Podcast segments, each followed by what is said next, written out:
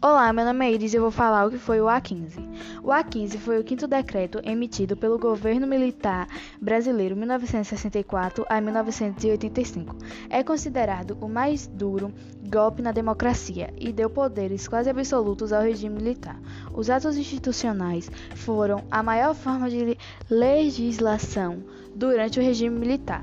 O A15 o mais duro de todos os atos institucionais foi emitido pelo presidente em 13 de dezembro de 1968.